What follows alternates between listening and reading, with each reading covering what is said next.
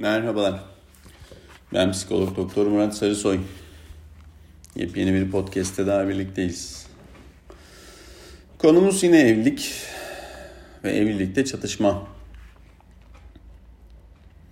Şimdi gün geçmiyor ki ofisime evlilik terapisi için uzun veya kısa çeşitli yıllardır evli olan çiftler gelmesin.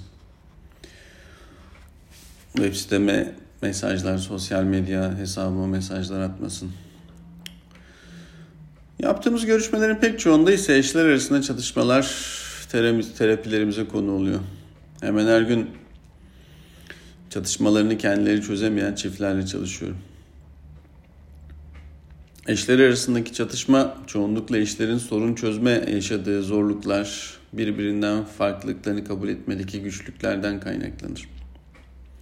Sıklıkla partnerler açısından tatmin edici olmayan çözümlere ulaşıldığında ya da ulaşılmaya çalışıldığında çatışma meydana gelir.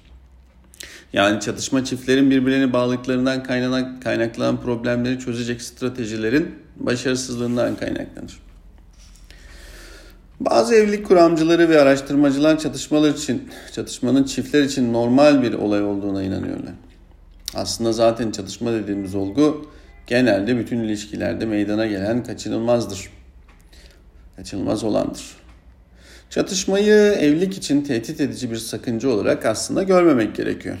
Yani çatışma bir tarafın kendi isteklerini diğerinin engellediği veya engellemek üzere olduğunu algılamasıyla başlayan bir süreç olarak da tanımlanabilir. Evlilik çatışması eşlerden birinin diğerinin eylemlerine müdahale etmesiyle ortaya çıkabilir ya da birbirine zıt ya da bağdaşmayan ihtiyaç beklentilerinden kaynaklanan uyuşmazlık ya da anlaşmazlıklar olarak da karşımıza çıkabilir.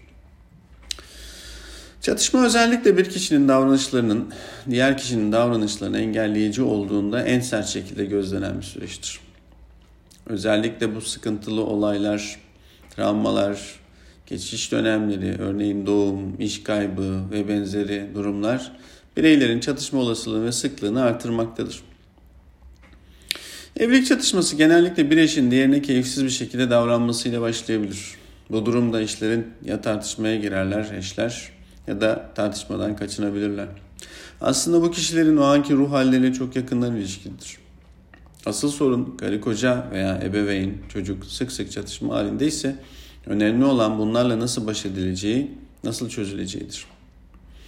Böyle bir durumda yani çatışmayla baş edilirse çatışma bozucu negatif olmaktan çıkabilir, ilişkileri güçlendirir, çatışmanın öncesindeki hallerinden daha keyifli bir hale gelinebilir. Aslında aile ve evlilik ilişkisi düzenin ve kişiler arasındaki uyumun sadece uzlaşmayla sürdürülebileceği bir durum olan daimi bir daimi bir al gülüm ver gülüm ilişkisidir. Bazı eşler günde bir iki kez çatışma yaşarken bazı eşler yılda bir iki kez çatışma yaşarlar. Çatışmada sözel ifade yerine fiziksel şiddete kullanan çiftler de sık sık karşımıza çıkmaktalar tabi. Şimdi belki inanmayacaksınız ama eşlerine şiddet gösteren ya da zarar vermeye çalışan kadınların sayısı sanılandan en az 2 ya da 3 kat fazladır. Kimi zaman çat kadının çatışma durumu ise çocuk sahibi olmaya ya da artan şekilde çatışmaların çözümlenebilme oranı düşündüğünüzde kadının öfkesine göre de değişebilir. Bazen çatışmalar tamamen çözümsüz kalabilir.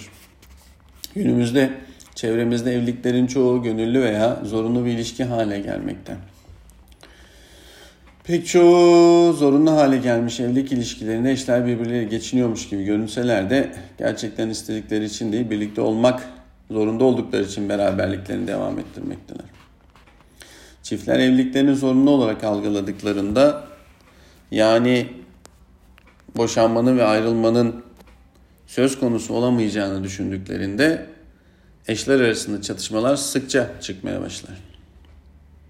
Yapılan bazı araştırmalara göre Eşler arasında en çok çatışmaya neden olan konular kadın ve erkek eşlerde aynı sırada olmak üzere en çoktan en aza doğru şöyle sıralanabilir.